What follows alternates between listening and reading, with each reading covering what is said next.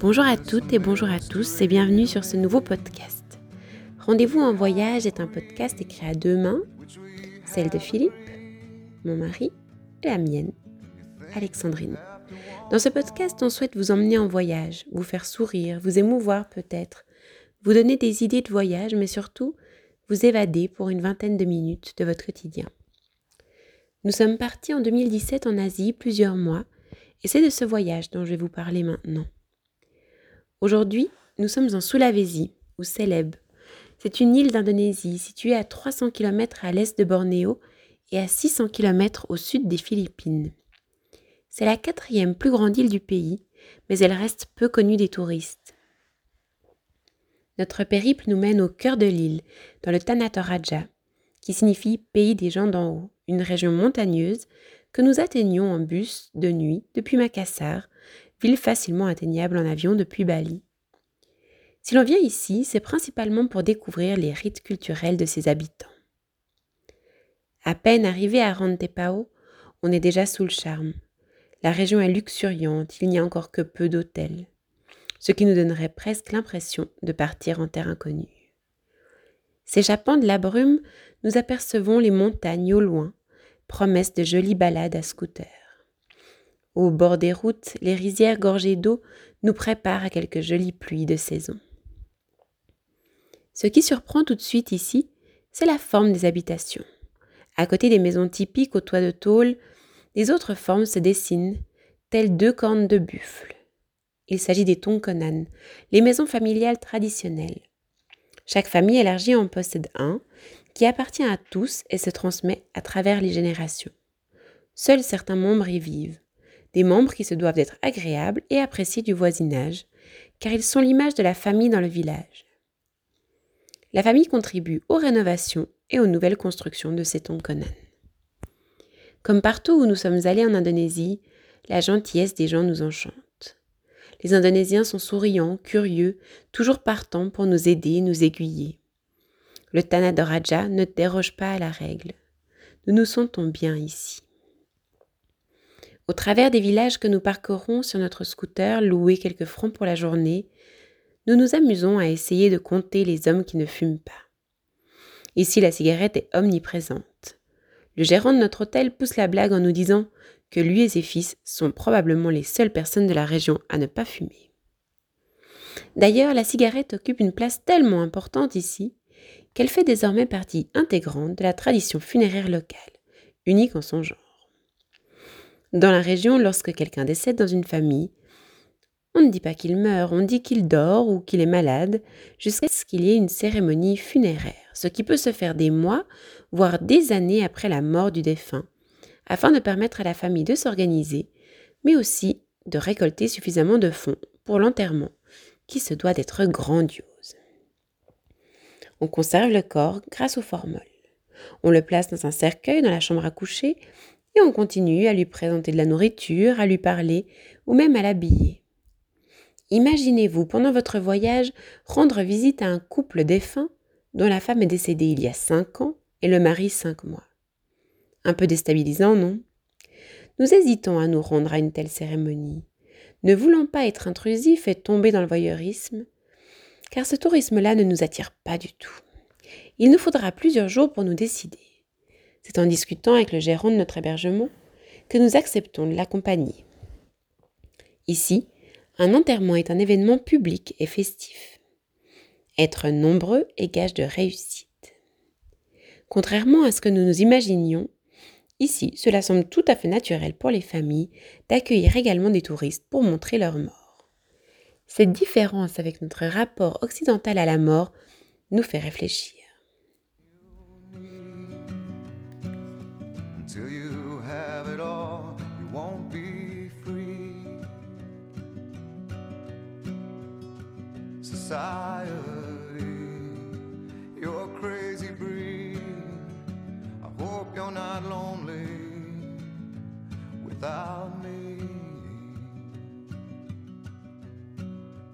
Lorsque suffisamment d'argent est récolté pour la cérémonie, celle-ci peut coûter plus de 10 000 francs suisses, la famille se met d'accord sur le nombre de buffles à sacrifier et la date de l'événement. Si vous voyagez en Sulawesi, vous rendre à une cérémonie funéraire est une expérience forte à vivre. Avoir un guide permet de comprendre le déroulement, de savoir où se placer afin de ne pas déranger. C'était important pour nous qui souhaitions nous faire tout petits. D'ailleurs, on ne fait que peu de photos ce jour-là, préférant vivre le moment présent. Une cérémonie funéraire dure au total quatre jours. Au premier jour, le défunt est déplacé. On le met dans le sens nord-sud, ce qui signifie qu'il a finalement rejoint le royaume des morts. Le deuxième jour, c'est le jour des invités. On ne sait jamais combien de personnes viendront, alors chacun vient généralement avec son propre pique-nique, afin d'être sûr d'avoir à manger. Tout le monde est le bienvenu, mais il est de coutume d'apporter une offrande. Un paquet de sucre ou une cartouche de cigarettes pour les touristes comme nous, mais généralement un cochon ou de l'argent pour les proches et les voisins. On comprend ainsi que la présence des touristes apporte un stock non négligeable de cigarettes, ô combien apprécié. Ici, si vous apportez deux paquets de cigarettes lors d'un enterrement chez un voisin, il ne faudra pas vous attendre à recevoir un buffle en retour par cette même famille lors d'une cérémonie chez vous, la coutume voulant que les offrandes de même valeur se fassent. Pour nous, cette immersion dans la culture nous marque profondément. À peine arrivés, on est témoin du découpage de deux bœufs dont les têtes traînent encore par terre, fraîchement coupées. Pour moi qui suis très sensible au bien-être animal, la vision est terrible. Puis arrive l'appel. Du haut-parleur grésillant résonnent les noms des invités qui défilent en cortège. Derrière cette jolie procession de personnes majoritairement vêtues de noir, on peut apercevoir et entendre le bruit des cochons qui sont amenés en offrande, ligotés à de gros segments de bambou, à attendre patiemment que mort arrive. Les entendre crier est particulièrement difficile.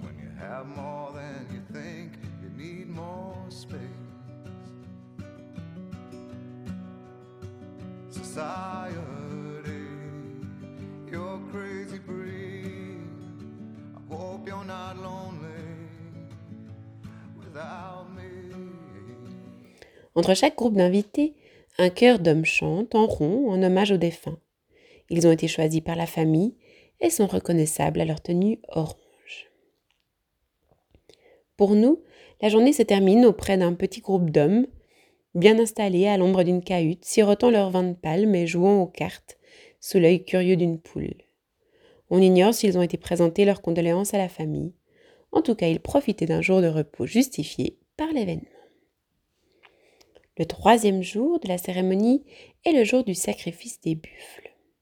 Et enfin, le dernier jour, on emmène le défunt à son tombeau. Par le passé, les Torajas enterraient leurs morts uniquement dans les grottes ou dans les falaises. Dans les grottes, ils déposaient les cercueils en bois sur les hauteurs et dans les falaises, on creusait des espaces où placer les corps de toute la famille que l'on refermait avec une porte. Cette façon de faire est encore actuelle, mais aujourd'hui les croyances évoluent et grand nombre de personnes construisent des tombeaux familiaux proches de leur maison. Ces cérémonies funéraires existent en plusieurs types. Il y a la grande cérémonie à partir de six buffles sacrifiés. Si vous sacrifiez 24 buffles, vous avez accès alors à une cérémonie complète. Si la cérémonie est complète, on peut alors faire réaliser un tao tao, une poupée à l'effigie du mort qui restera devant son tombeau.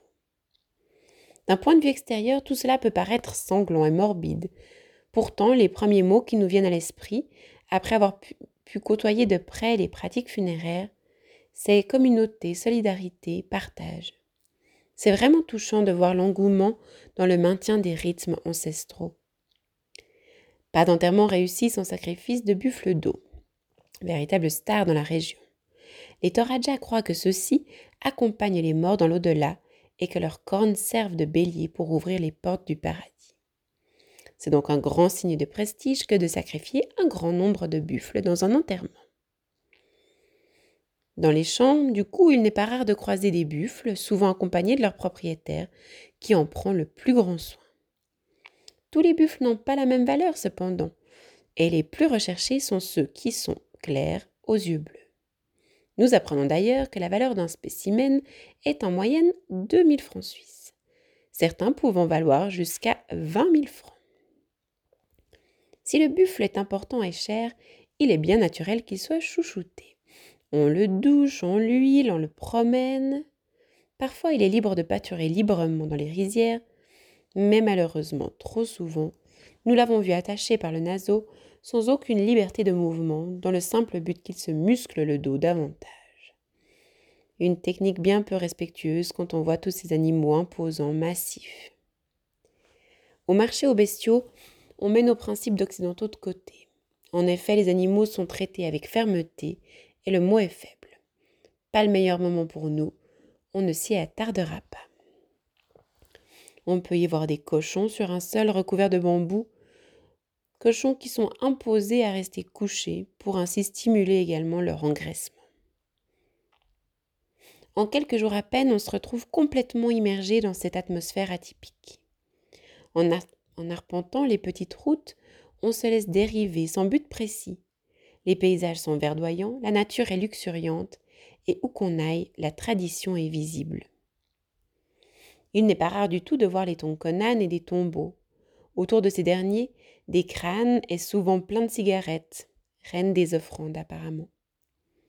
Au bord de la route, on aperçoit les artisans œuvrant à la fabrication des fameuses statuettes en bois, les Tao Tao, qui sont encore très demandées pour qui en a les moyens. Vous avez envie de vous rendre dans cette superbe région peu touristique? Voilà quelques infos pratiques. Pour arriver au sud de l'île, à Makassar, vous devrez compter 2h20 de vol depuis Jakarta ou 1h20 depuis Bali. Les vols vous coûteront une centaine de francs. Depuis Makassar, Rantepao, au cœur du Tanatoraja, est facilement accessible en bus de nuit ou de jour. Le confort dépendra de la compagnie que vous choisirez. En Sulawesi, la nourriture est bon marché partout. Vous pourrez trouver des bons nasi goreng de riz sauté ou de mi goreng de nouilles sautées pour 1 franc. Sinon, comme la région ne propose pas beaucoup d'hôtels, les tarifs sont un peu plus élevés qu'ailleurs. N'hésitez pas à négocier votre chambre, votre taxi, votre guide. Pour plus d'infos, vous pouvez aussi vous rendre sur notre blog de voyage www.wehiketheworld.jimdofree.fr et y voir quelques photos. Voilà, ce premier épisode s'arrête là. Merci de nous écouter, de permettre à nos récits de voyager. Grâce à ces podcasts, nous nous plongeons à nouveau dans notre voyage pour notre plus grand bonheur. À la semaine prochaine pour un nouveau rendez-vous en voyage.